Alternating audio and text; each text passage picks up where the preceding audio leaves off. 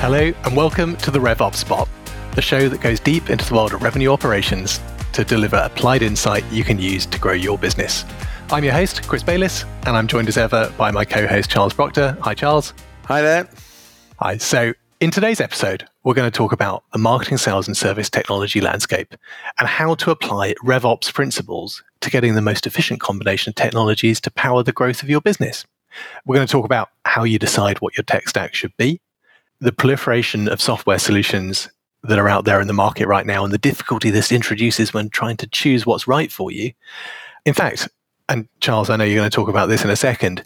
The data suggests that there are often up to 165 pieces of technology and software that are part of that sort of business tech stack and potentially could touch the marketing, sales, and service operations. So, really, what we're going to try and help you do is navigate your way through that.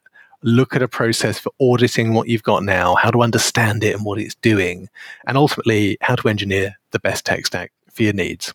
So before we jump into some stats and uh, really an understanding of what that landscape looks like now and how it's moving, let's just start with the basics. You know, let's talk about what actually is a tech stack. And you know, a definition that I quite like because it's reasonably broad and the tech stack is broad in the business and it has to be considered as such, is it's the collection of tools, platforms, apps, and pieces of software that the company uses to build its products, carry out its business operations, and monitor its performance metrics. So for us, you know, that's a pretty broad remit, and it doesn't necessarily mean that it's just the bits that are funded by marketing or sales or service teams. So, Charles, you know, talk to us about the landscape. How has it changed over the last 10 years? So, if we look back, and um, I've been doing this for more years than I care to remember, but if we look back to sort of even just 2010, Chief Martech Officer sort of famously draws these maps of the technology landscape, and he had about 150 different tools on the, on the original map he drew. Well, the same map today would have between eight and 9,000 tools on there. So this is how complicated it's become. If you want to do anything in terms of communicating with your customers, there is a tool or normally multiple tools that are available to do that. So it's not the easiest landscape to navigate. And in most companies, these tools have built up organically. So as people have needed something, they've added another tool. And this means they end up with a, a sort of marketing technology stack of lots and lots of different tools, which often overlap in their capability. And so it is key to sort of every now and then look at that, look at it from a RevOps point of view in terms of what is this this tech stack delivering to the business. And there are certain ways of actually doing that and refining that tech stack over time to uh, try and make it work more effectively. Typically, companies are changing up to 30% of that tech stack every couple of years. So it's subject of change all the time. It's difficult to navigate sometimes, and therefore it needs this sort of strategic overview about what am I trying to achieve with this tech stack and how how can I make it work more effectively. I think that's so telling, isn't it? You know, you've got pretty much a third of the tech stack churning almost every year. You know, this huge number, what is it, eight to nine thousand pieces of technology potentially in there and you know, the amount of time this takes to navigate through this to, to kind of even support that churn rate. And it just shows that despite the fact there's choice, it's just not working for people, is it? No, no, it, uh, it often isn't working. And it's a significant chunk of a CMO's budget. Again, they're saying it's like 30% of a CMO's budget actually goes on technology in most companies. So this is a big lump of money that is being spent in order to talk to your customers. So it's not something that just sits there and you sort of hope it works. It needs managing carefully. It needs optimizing over time and it needs, you know, it needs checking to make sure it's actually delivering to the business against what the business objectives are. And it's not just sort of sitting there churning stuff out for the sake of it. And I, I think that's that's ultimately the nub of the problem, isn't it? That as you're changing these things, you're not architecting a solution from a clean sheet of paper. So you're introducing more variables all the time. You're you know getting this this new tool which is either solving some big problem or some little problem and you've then got to make it play nice with everything else. And I, I guess you know that's the definition of the stack, right? It's not lots of pieces of technology working in isolation. It's how these are actually connected together, isn't it? It's definitely how they're connected together. How does the data flow through? Does the data flow through those systems and make sense when you when you start at one end and you get to the other end? Have you are you still playing with the same data? Is it the correct data?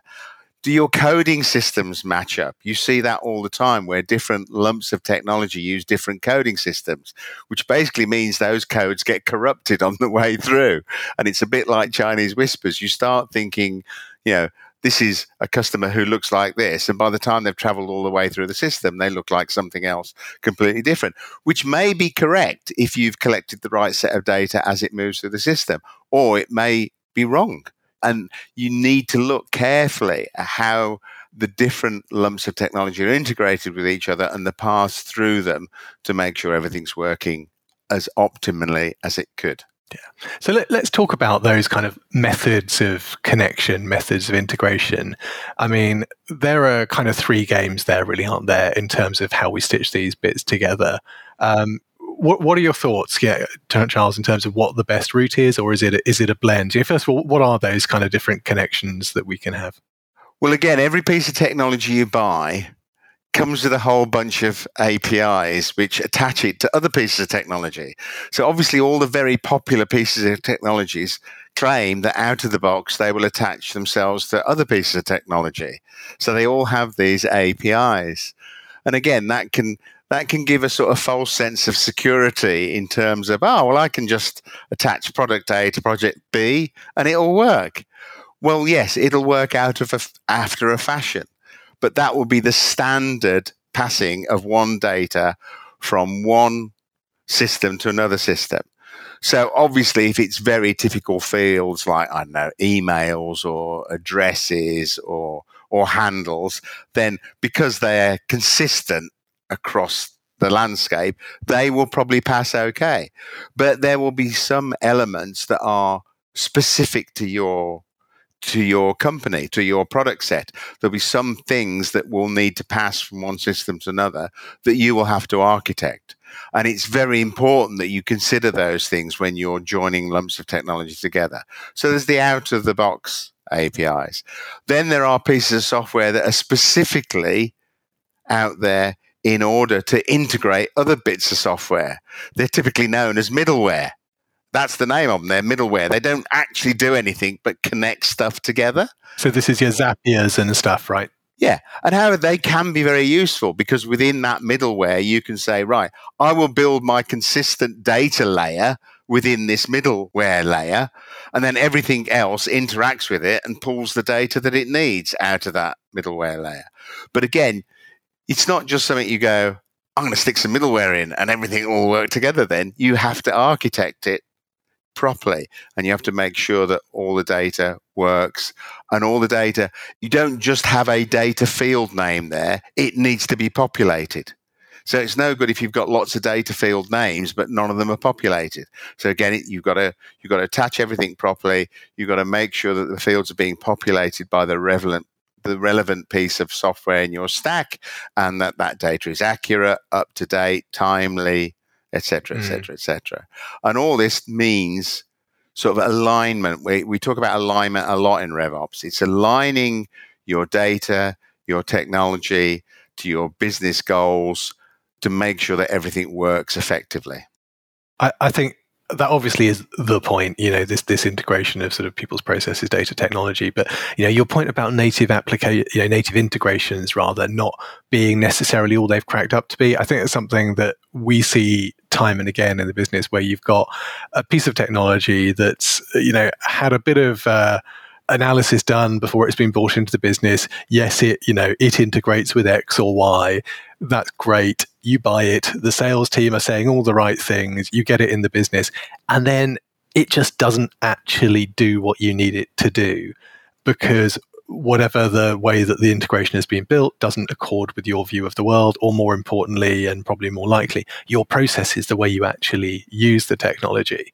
So, you know, that for me is something we see time and again that drives this sort of requirement for either totally bespoke integrations or the sort of middleware, you know, integration platform as a service, call it what you will.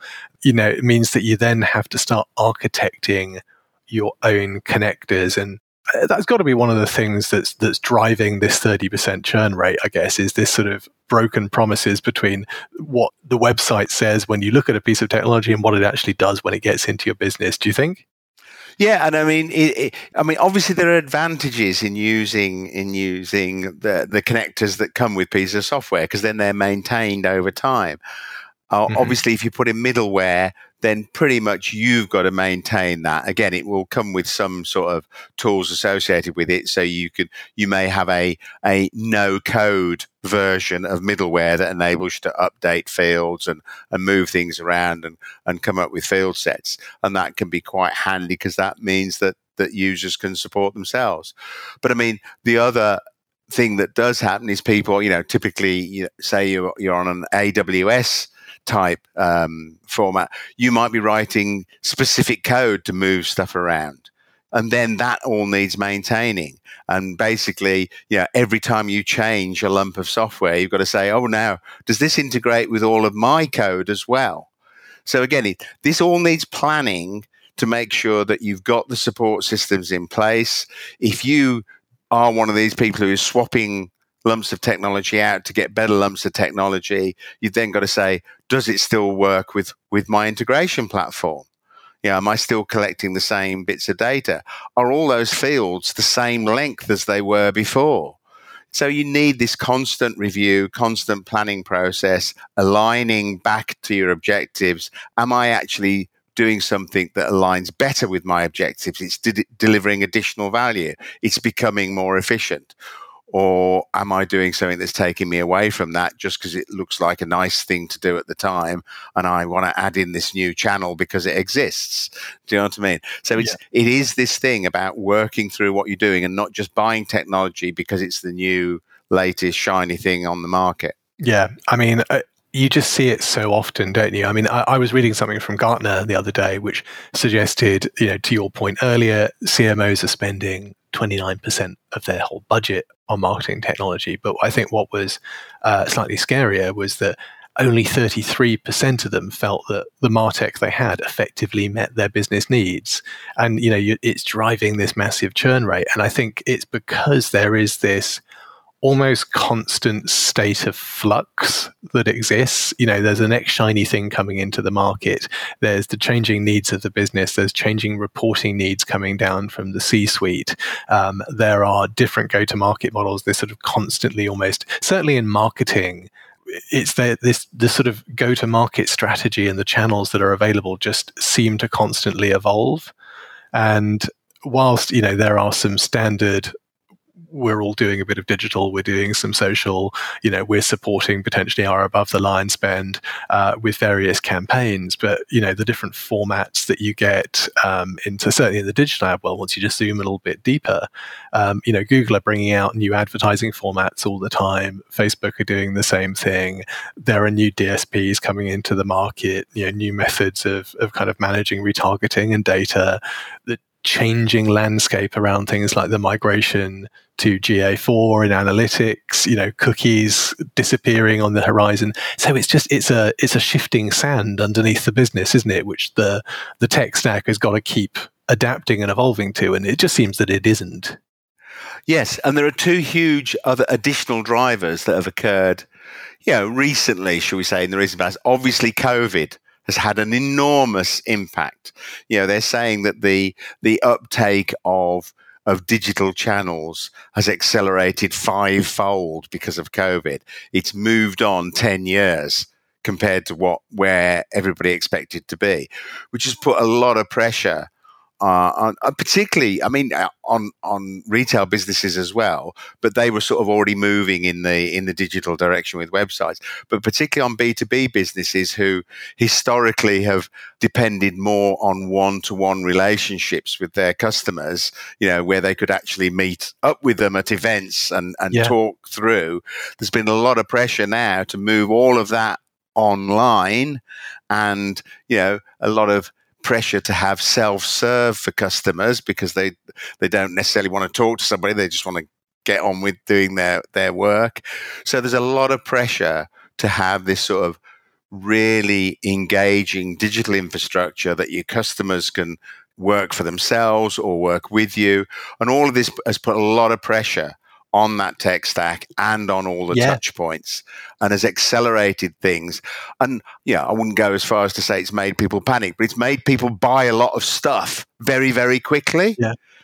To try and support that. So that's one area. And the other area it's made that's massively changed over the last two years is the whole area of data and privacy. Mm-hmm. So you see it with Google saying, right, we're going to stop doing cookies. We're going to block all cookies. And that has put a lot, again, put a lot of pressure. So there are a whole group of people now in information security in the DPO office who are big players in the game when it comes to marketing. So not only have you got this tech stack you've got to deal with, but actually, every time you change the tech stack, you've got to uh, go and talk to your info security group and say, is this tech stack secure? Mm. Have I done enough to make it to make it secure from from penetration? Oh, and I need to talk to the DPO office and say, have I got permission to collect this data? What of this data can I actually use? Can yeah. I share it with other people?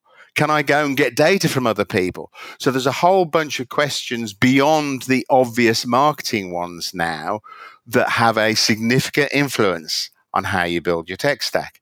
So there I'd go back to say, as a business, what are you trying to achieve? What are your business objectives? Underneath that, how does marketing actually feed into those business objectives and move you on? Underneath that is what is the tech stack? What are the touch points, you know, that I need in there? And what data do I need to collect? And by the way, within this tech stack, have I got all the security things I need? Marketing don't pay for security software. You know, marketing don't necessarily pay for the for any software that, that the DPO use to make sure that you've got all the permissions. They're not necessarily responsible for your cookie policy that sits on your website.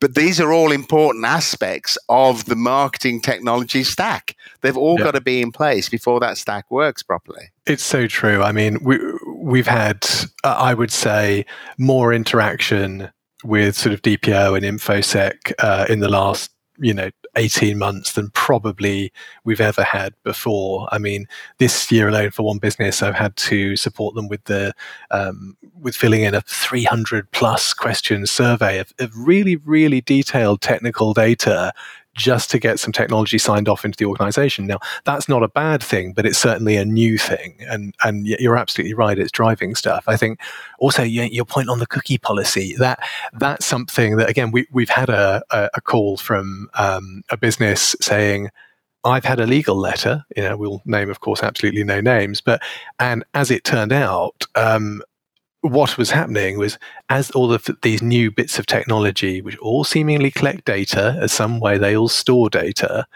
you know, they weren't being added to the cookie consent banner. You know, it's a really simple thing, not necessarily technically, but just in terms of concept that as every time you add a new bit of tech and it's potentially placing a cookie, is that integrated into your cookie consent technology? You know, is when they click no, are no cookies being placed on the website. It's a tiny thing, but you know, it's it's becoming more important than it ever has been, and probably rightly so. So yeah, um, not wanting to you know make this sound more difficult than it is, this is something that needs managing. This is something that needs managing constantly in the business. What is my customer journey against my system? How do all those touch points work? What data am I collecting? Am I collecting it in the right way? What technology am I using? are those technologies integrated in a way that makes sense? So this is the sort of fundamental of why do I need to look at my tech stack? Well, you need to look at it to keep it under control, to keep it managed. It's a it's a management scenario, and it now falls under the auspices of RevOps because RevOps look across the whole piece. Mm-hmm. They look at the marketing technology, they look at the sales technology, they look at the you know your onboarding process, they look at your customer success, and they say, is this all working together? Does it make sense? How can I optimize it over time? So if I had sort of one message, it's get something in place, whether you want to call it RevOps or not, but somebody or some group of people in place who look at this and this is their this is their job to actually make sure this is all working effectively. And every time you add in a piece of technology or take away a piece of technology, you're doing it for a good reason. It makes sense and it gets you closer to your business objectives. Yeah, I, I think it's such a good point, and and actually one that perhaps isn't made enough about RevOps, which is, you know, ultimately with RevOps, what we're trying to do is get everything talking together, removing all the friction from the process, and ultimately trying to generate more revenue more quickly by making the process better. And you do that by transcending marketing, sales, and service and getting all those connecting bits working really nicely. But but actually that technology ownership piece that, that kind of comes hand in hand with that has this huge additional benefit of making sure that you stay safe, you stay secure, you stay compliant, and that all of these things work together to best effect in a way which is also efficient from a budget perspective. You know, we've got 29% of the total marketing budget going into technology. I think the other thing which which I certainly see a lot, I know you do too, Charles, is we see of that 30% and all those bits of technology that are in the business, there's loads of overlap in there. You know, there's now there are so many bits of tech out there that claim to do so much. They're all starting to do bits of the same thing. So there's a definitely a money saving piece in here as well if you can rationalize what you're doing and make it work better. Yeah, I mean it's a bit like, you know, how many how many TV streaming services does one person need? Do you know what I mean? So we all personally do it where we where we overlap technology just in our home life. Well, that happens even more in, in business. There are lots and lots of pieces of technology because every every technology producer is trying to always extend their product set. So, I mean, you know, take typically Salesforce or, or any of the other CRM tools that are out there. Over the years, they have bought up other tools and they've extended their capability you know, HubSpot has extended its capability massively beyond where it started. And again, this may often means you've got pieces of technology that may well be talking to each other, but are they talking to each other at the right point? Is one more efficient at a process than the other one? Yeah. You, again, where they overlap, you've all, almost got to make a choice what you don't want is two pieces of technology trying to achieve the same thing because that is going to be inefficient. They'll do it slightly differently. The customer experience will be slightly different depending on which piece of technology they engage with. And what you want is consistency. What you mm-hmm. want is your outward looking customer experience to be consistent over the whole journey that that customer makes. Yeah. So again, it's about looking at these things we'll use this word over and over again. It's about aligning back to your marketing and sales objectives, which should line back to your business objectives. So anybody doing this should be well aware of what the business objectives are, because then they've got something to map against. Yeah. And underlying that, obviously, is data. Underlying that is analysis and measurement of that data. So, how do you know you're getting better at doing something? This is something we haven't touched on yet, but there's a whole chunk in most organizations of technology that is trying to gather data into one place. Yeah. So we've all heard of Snowflake. That seems to be the one at the moment that lots and lots of people sort of, if in doubt, buy Snowflake because it has all this capability in it. It has you know, artificial intelligence in it. It has the capability to have structured data, unstructured data in it. So it's become a very popular tool. But again, what's it being used for? The chances are marketing were not involved in the selection of that piece of technology. It's seen as a highly technical data analytics tool. Mm-hmm. So your data analytics team chose that tool. But is it helping you? Are they collecting the right data? Are they analyzing it in the right way? Are they turning it into dashboards that are useful to marketing, are useful to sales, are useful to customer success? So again, it's there's a lot around alignment, around data, around the tech stack. There are bits of the tech stack you are responsible for, bits of the tech stack you're not responsible for. But is it all working to make your business more efficient? You touch on such a key point there because what businesses, all businesses, I think, really want, and I think the bigger the business gets, the more this becomes a sort of organizational objective, is this sort of single source of truth for the data in the organization, for, for the decision making. And Snowflake's such an interesting example that you talk about that because for me, yes, it's a great tool, um, but it's almost symptomatic of the problem that people are buying yet another piece of technology to try and fix the fact that the bits of technology they've already got aren't working. So actually by, you know, you talked about codifying data at the start.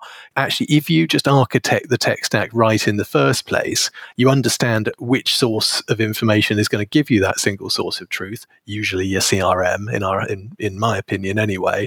Um, because that's where your customer data lives and customer truth should be the truth within the organization. And, you know, if you just do that job right and rationalize and audit and implement your tech stack right, you shouldn't need Snowflake in all but, you know, some very complex use cases. I mean, do you agree or am I kind of being a bit idealistic there? Well, again, it's, it, you're not being idealistic because actually Snowflake makes sense because you might want to join customer data with production data with with your accounting systems, in which case you probably need, you know, you're not necessarily going to feed all of that data up into your CRM platform. So again, when we talk about one source of truth, yeah, there needs to be a master source of, you know, where potentially your data lake where everything goes. But also, ideally, you want your CRM system to be the source of truth for your customers. Mm. You know, all the data in there needs to be an accurate reflection of who your customers are and what they're doing. Now, if that then maps onto Snowflake for other reasons, I have no problem with that. But again, there are these pieces of technology being bought as that will solve the problem. But the data within a data lake is only as good as the sources of that data. So, again, you need to make sure the sources, which are your CRM system, which are your sales system, which are your website are all actually producing accurate data, which, when fed through, makes sense wherever you choose to keep that.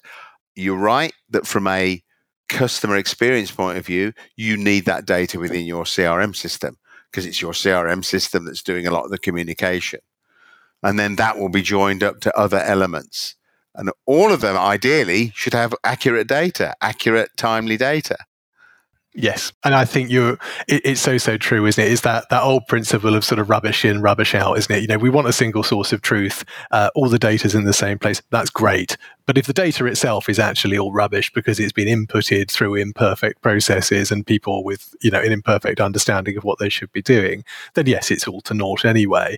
So, uh, you know, this this podcast is really focusing on the tech, but you know the the RevOps principle of systems thinking says that you can't just think about the tech, can you? You've got to think about who's using the systems and what you're asking them to do and how all that stitches together end to end. Absolutely, and and there's a there's a key here in that how does it stitch to end to end? That will involve people because mm-hmm. people use technology and one person in your organization isn't using the whole of your technology stack. So you've got not just technology interfaces, but you've got people and process interfaces. And you've got where the customers engage with that technology stack. So it isn't just a technology problem, it is a systems thinking problem. How does the whole of this actually do what I want it to do? What does good look like? How am I measuring it? So, in 12 months' time, how do I know I've actually done better than I did in the last 12 months?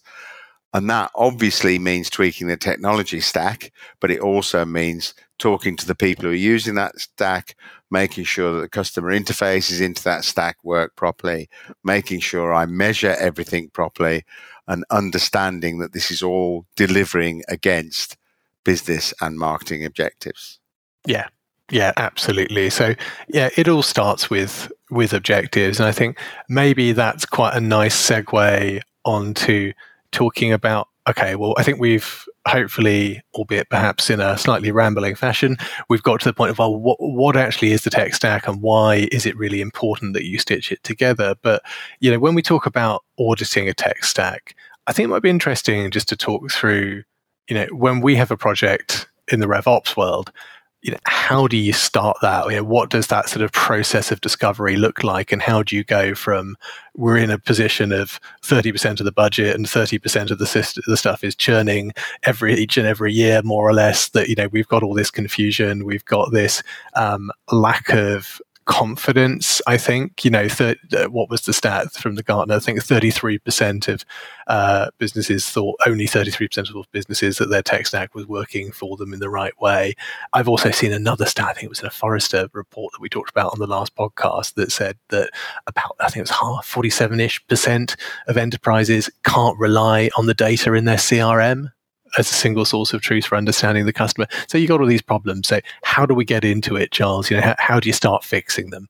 Well, as with all these things, there has to be a, a process that makes sense that everybody buys into.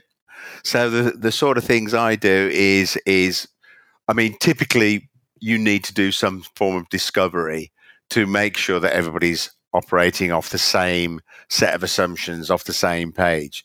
So that's about actually saying, okay, we want to improve things. Everybody wants to improve things. So what are we trying to improve?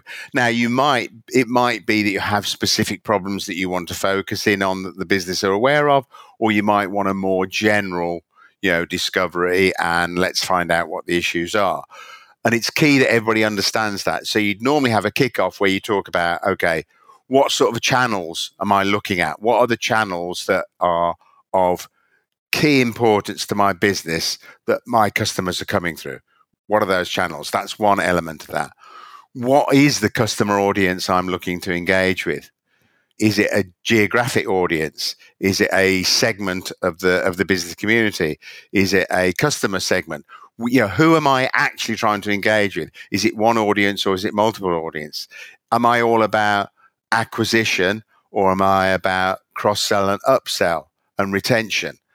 Or is it all of those? So again, it's it's key that we actually write all this stuff down so we know, you know, the landscape that we're actually operating in. So paint a picture here, though. So we're kind of we're starting this off. So fundamentally, then we're we're in the room. We're getting this. Uh, we've got what some key players from the kind of functional teams within there, and we're starting to map this out. You know, on a wall, on a flip chart, on a piece of collaboration software? Yeah, I mean, absolutely. I mean, the first point is is almost to list stuff because you don't want to go into the detail from from day one. So you get the relevant stakeholders in the room. Who are the relevant stakeholders? Where the well, they're the people who run the business. So as high as you can get in the business, who sets the strategy for the business? That is key.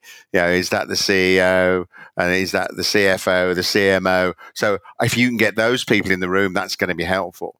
And then there's a level below that who operationally run it. So they run the sales team, they run the marketing team, they run the, the customer success team or the onboarding teams. So all of those people are key stakeholders. So it's like, okay, these are the channels I'm dealing with. This is the audience I'm trying to engage with this is my departmental setup. This is how I how I'm structured. These are the key stakeholders. That effectively gives you the scope of your discovery. These are all the people you're going to need to talk to at a detailed level. So that sort of gives you a size of what you're dealing with. You know, if you're dealing with all the social channels, the website, the CRM system, an onboarding system, a customer success system, a customer support system, obviously that's that's a lot of different channels to look at. But it's key that that is defined. If we are just saying, actually, just for the moment, we're really worried about marketing and sales, then it could be restricted to that. I've done for different organizations. Sometimes they want it restricted, sometimes they want to look at the whole thing. So it's key to get that lined up first. And that's normally just like a meeting. That's a meeting in a, you know, two or three hour meeting in a room with the relevant people and say, you know, just run through what is it I'm looking at here? What do you want me to look at? The next step, and we've talked about this before, is is an objectives review. So what are you actually trying to achieve? So if this is the scope of it, what are your business goals? When somebody comes onto your website, what are you actually expecting them to do? How are you expecting them to engage? If they want to engage and they look like they're interested in your product, what is the goal of your business for each person who comes onto your website? Is it engagement? Is it for them to give you data? Is it for them to give you data and tell you they're interested in buying a product? I mean, you probably say actually it's all of these things, but again, they're sort of slightly different objectives, slightly different content required, slightly different things you will measure. So, what are what are those business goals? At the very highest level, you want to sell stuff and make a profit but that you have to convert making stuff, selling it, and making a profit into something that says, actually, these are the people I'm talking to. These are the ones who are likely to buy my product. This is how much of it they're going to buy. This is how long I intend to keep them on board buying that product. This is the other stuff I could sell to them. These are all business goals. That turns into marketing objectives. And marketing objectives talk about audiences and getting content out there and getting people to engage with that content and bringing them on board as a lead. So that's that's the sort of marketing objectives to drive demand ultimately. So marketing then pass through to sales. What are the sales objectives? What are their what what's their rate of conversion? Now, I'm not going to go through all of this because like it sounds like I'm talking about the whole business structure, but I am. yeah. And and people will know what this is, but it needs to be written down so that everybody is trying to achieve the same set of business goals, the same marketing goals. They're looking at the same audiences. They know what their product is that they're selling. They know whether it's all about acquisition, cross sell, upsell, or retention, or which elements of their audience those apply to. And ultimately, how do I measure this? And when I talk about measurement, I talk about smart KPIs. So they're specific, they're measurable, they're achievable, they're realistic, and they're timed.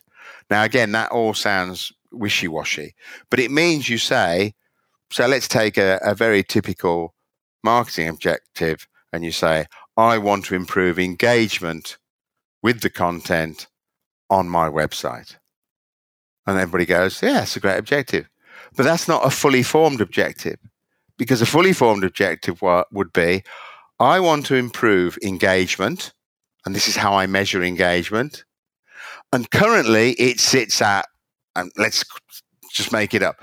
I've got 5% engagement. Of all the people who come to my website, 5% of them actually engage with the content on that website currently. So I want to move engagement, which I measure in this me- by this methodology, from 5% to 7% in 50% of my customers over the next 12 months. That is then a measurable objective because you've said, where do I start from? Where am I going to? And the only other thing is you've got to put onto that is go, by doing what? Now, you might not know what the what is when you set the objective, but that then becomes the question. If I'm going to achieve that objective, what have I got to do to achieve it? Which leads you into the technology stack because basically you've got to change things. You've got to move things around. You've got to either add content or take content away that's not moving. You've got to make sure your measurement is working. You've got to make sure you're collecting the right data to move people through that funnel.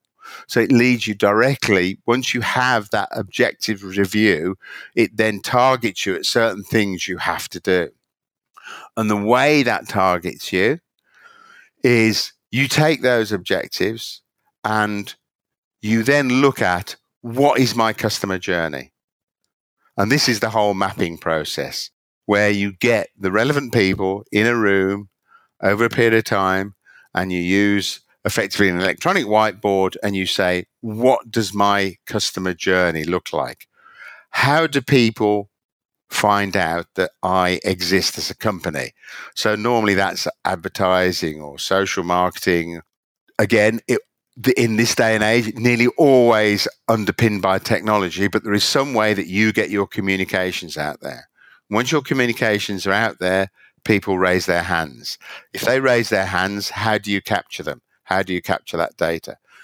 So you've got to map that whole customer journey and work out those touch points, the content people are engaging with, the technical platform that supports that touch point, the data that is collected, the operation and processes that sit around that. Who's actually maintaining that particular touch point? What what are they actually doing? Are they maintaining it in the in the most efficient way? Are they engaging with the other parts of the operation around them to make sure that everything moves from one part of one touch point to another efficiently? How do I measure those interactions? What does good look like? And are there any specific pain points? And I mean, this is always you, know, you talk about pain points or you talk about opportunities. It's it's the same thing ultimately. The, there are normally obvious things that people have got on on their minds that they think that that if they did this, it would work better. Yeah, I think they're so interesting, aren't they? Those meetings, those conversations where you're yeah. you're getting into this sort of you know opportunity and kind of pain point analysis. You know, driving what what you know what we call the kind of opportunity impact assessment, which is how we start arriving at okay, well, what do you change? But ultimately, it sounds like it's going to be difficult, but when you get the right people in the room, ultimately most people are already thinking what the solution should be anyway. You're just giving them a platform to air that and to implement it and, and to sort of take them out the day to day of doing what they're doing and using the technology and stepping back and thinking, okay, well, what would we do different if we were going to fix this problem? And generally the answers are there. They're not that difficult to arrive at, are they? They are not difficult to arrive at. And, and, and it's, again, I've done this a lot of times, and it's a very eye opening process. People within an organization are so embedded in their day to day process. And they have to be. We're all busy. So they're they're tunnel focused on getting through each day and getting things done in a way that makes sense to them. That's what people do. What they don't necessarily do is go, well, actually, if marketing did this, this could help me or if I pass this on to onboarding, that would help them and that would make their process more efficient because that's not what their job is about. And this is where RevOps comes in and starts to look at the whole piece as one system, as one ecosystem that has to work and be efficient. And it starts to look at it from that point of view and say, well, actually, if marketing do this, that will actually make sales job much easier if sales do this, this will make onboarding easier. If onboarding do this, this will make customer success's job easier. And that's actually what we're all after. We want to make our jobs more efficient, easier, more rewarding, more successful. That's how a, a business improves. So by mapping out this whole journey, it becomes obvious quite quickly that there'll be certain gaps. There'll be certain things that people have thought, blimey, you know, I'm I'm generating all this content that I'm sending to people in emails, you know, and they're engaging with it, but I don't see that on the website. That is a very typical thing that occurs.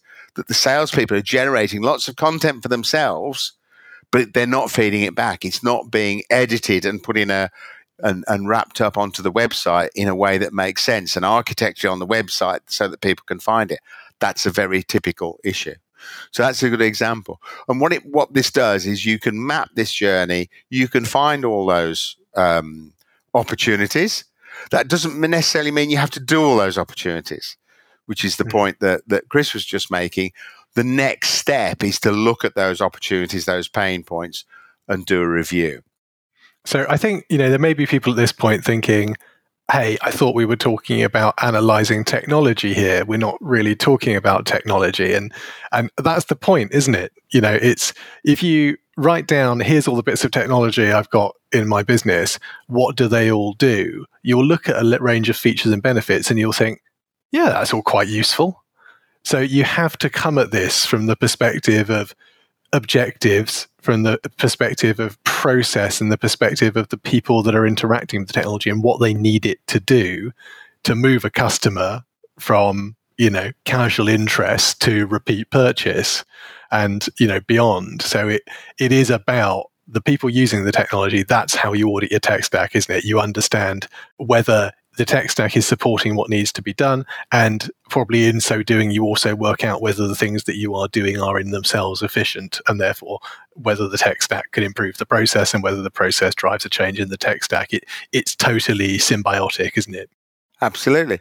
So, a good example here is you buy a piece of software that is really, really good at sending emails out, and it builds models around who responds to those emails and it says, actually, here are the people who are responding to emails. I'll send more emails out to those people and cut down other people who aren't responding to those emails.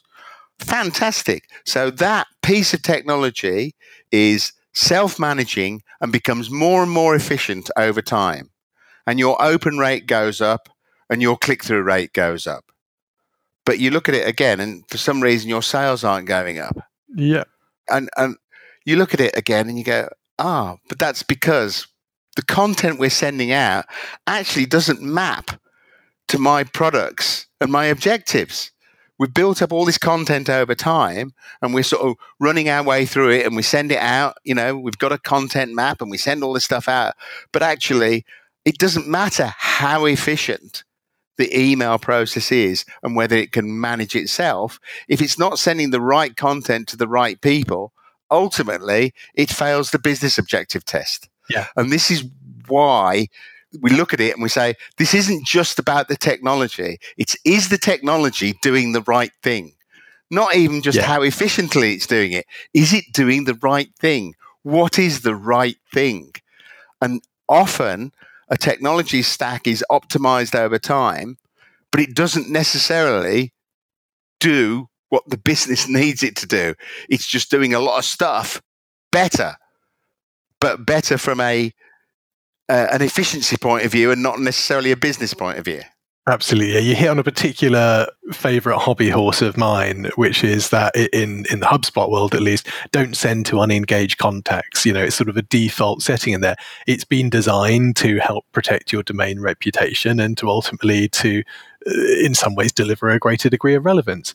And if you have a relatively traditional scale based email marketing model, it makes loads of sense. However, if like almost every B2B organization that has a longer sales cycle and higher value purchases, you're following a sort of account based marketing approach, then it is, bears absolutely no relevance whatsoever because there may be, if you have a target account, you want to speak to everyone in that target account and you really want to get under the skin of what it is that they're doing and you want to use that as a mechanism for optimizing your go to market strategy and your and your account strategy ultimately. So if the technology decides it's just not going to send to anyone because they haven't opened anything for the last 6 emails okay you've still got the problem but the technology actually stops you solving the problem in trying to solve a another problem that's been pre-programmed in by someone that's not your business or your marketing team. So you know it, it is such a good one that which is you know your technology has to start and end to some degree with your business objectives and your go to market strategy. It has to be wholly supportive of that. So you know to your point you've got to understand and map what is that customer life cycle looking like? What is my go to market process? What is my journey that I want people to follow? What bits of technology are facilitating each one of those points? What processes are we using to have the interaction between what we want to happen and what the technology does? So we need to map all of those out. And then, you know, once you see that on a piece of paper in inverted commas. You see that on a screen. You see that mapped out end to end, and you have all the right people in the room. Very quickly, you tend to see what's wrong with it. You tend to see the points of friction. You tend to see the points of overlap. You tend to see the points of disconnect. And I think this is particularly true of when you're looking at data and you put that lens of reporting over that and data sort of continuity, for want of a better word. You know, is the information we're collecting at the start getting all the way to the end? Is that facilitating reporting, which is allowing us to make better decisions, which gets people from end to end faster? Um, so it's get the right people in the room, set the objectives, map out where you are right now, understand what those changes could be, facilitate and um, analyze the impact of those changes, both from a resource, time, financial standpoint, and then start working out what the new uh, version looks like, right? Yeah, that's that's it in a nutshell. So once you've got this this journey, and you've got the pain points sort of highlighted on there, you can look at each of them and say, okay, how quickly could I fix this? Have I got the right resources? How much is going to cost? And quite quickly, you'll sort of assess them and you'll put them into an order. You know, it's saying the obvious, but anything that's cheap to do has high impact and, and doesn't take much resource or much retraining. Those are the top ones. You want to do those really, really, really quickly. And obviously, you can build up a sort of a, a list of all the things that you want to do and put them in a, an order that makes sense to the business. So there could be a there could be something that is is high impact and expensive, but actually so key to say a new product launch that you go, actually, I'm going to override that and I'm going to do that one anyway because I desperately need to get that one done. Only the business can decide this. So again, this is not a technology scenario, but it, it drives what you want the technology to do, the changes you want to make. So again, it's key the business involved, they help prioritize all of those things you want to do, and you end up mapping those back onto the journey and you say, okay, here are the pain points or the opportunities we're going to take up. These are the things we're going to fix. These are the pieces of technology that we're going to fix them in. Actually, there's pieces of technology we can dump, you know, because they're not actually doing anything for us. That will save us money.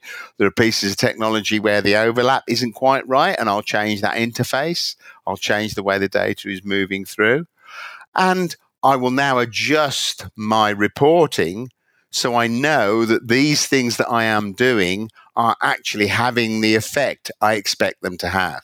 And that way you can assess everything and you can map them onto your new journey and you go, right, now I have a vision for what I want to do.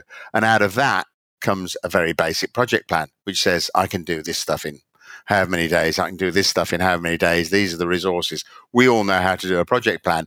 But at the end of that at the end of the discovery, you get a project plan that tells you what you're going to do. You convert that into a delivery plan that says, I'm going to engage these teams, these resources.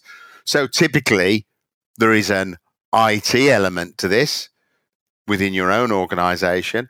Typically, there is a, I've now got to specify out to my suppliers that I want changes done to their to their technology. But at the same time, I've got to make sure I bring the people along. So there is a people and processes element, which you then may set up a different team for to say, right, I need to train people, I need to hire new people, I need to change the way these processes work, I need to change the measurement. You might need to engage your analytics team to say, I need to tweak the measurement to do this. So that out of that comes a delivery plan that says, I'm going to engage these people, I'm going to give them specific tasks, I'm going to get this done, and in 30 days' time, I'll expect this all to be done. In 60 days' time, I'll expect this. In 90 days' time, I'll expect this. And these are the differences that will be made. And some of the stuff will go on a wish list for six months' time or a year's time. Again, that will depend on that basic assessment done of each of the changes. Yeah. And, you know, we, we've probably got to start wrapping this up. But I think you know that absolutely is the nuts and bolts of the auditing process. The one thing that i would just add is and that's something we talked about in the last podcast i think that revops generally starts with a project particularly when revops is new but revops shouldn't end with a project. You know it's a it should be a function within the business. And you know talking back to your point about improving content engagement while that actually is just a very um, I, I, hesitate to use the word conventional because it doesn't happen enough, but that is ultimately a test and learn process, isn't it? You have a hypothesis about how you're going to improve that engagement. You go deliver on that. You have a framework for measurement and you rinse and repeat until you get it right. And that takes time. So you've got to have an understanding of what the tech stack used to look like, what it, what's wrong with it, what you're going to change. You've got to implement it, but then you've probably got to expect that some bits of what you decided to change had unintended side effects or just didn't work because you got it wrong or actually present new opportunities. So there is this ongoing process of iteration and improvement. And if you commit to that as an organizational strategy, you will make more money. You know, you will improve revenue, you will improve customer experience because that's just what the objective is, and you just can't fail to do it if you apply it the systematic and measured way that ladders back to objectives. Um, anything to add on that one, Charles? No, I mean, literally to take that point one step further, if you like. You know, so that to be customer journey is not the to be customer journey, then I stop. It's the the to be customer journey becomes the as is customer journey. And at regular intervals, you go, well, is there anything else in this that's not working? You know, it needs to be a living document that's constantly updated, where you constantly look at it and go, well, actually, you know, I'll fix that. But as you say, there's an unintended effect over here. That's changed the way I'm collecting data, for instance. So I'm, I now need slightly different analytics on that data because I've got some data that I collected historically and some data that I've just started collecting recently. What impact does that have on on my dashboards? Do I know what impact it's going to have? I don't want to mislead myself. So again, it should be a constant process. Once you've done it once, it then becomes a constant process, which is the one of the points of RevOps. RevOps then can manage that going forward, and they can make sure everybody's aligned. They can make sure the data is collected. They can make sure the technology is working, and they can generate more revenue. Brilliant. Well, let's leave it there. Thank you so much, as ever, Charles. Really, really interesting stuff. Um, hopefully, uh, that was everyone that was listening found that interesting too. And uh, look out for the next episode coming soon. And uh, just probably as a reminder, anyone that can um, follow, subscribe, and comment about the podcast, that really, really helps us. So uh, if anyone has enjoyed it or indeed not, leave a comment and uh, we'll uh, be really interested to hear what you've got to say. Thanks very much. Thanks, everybody.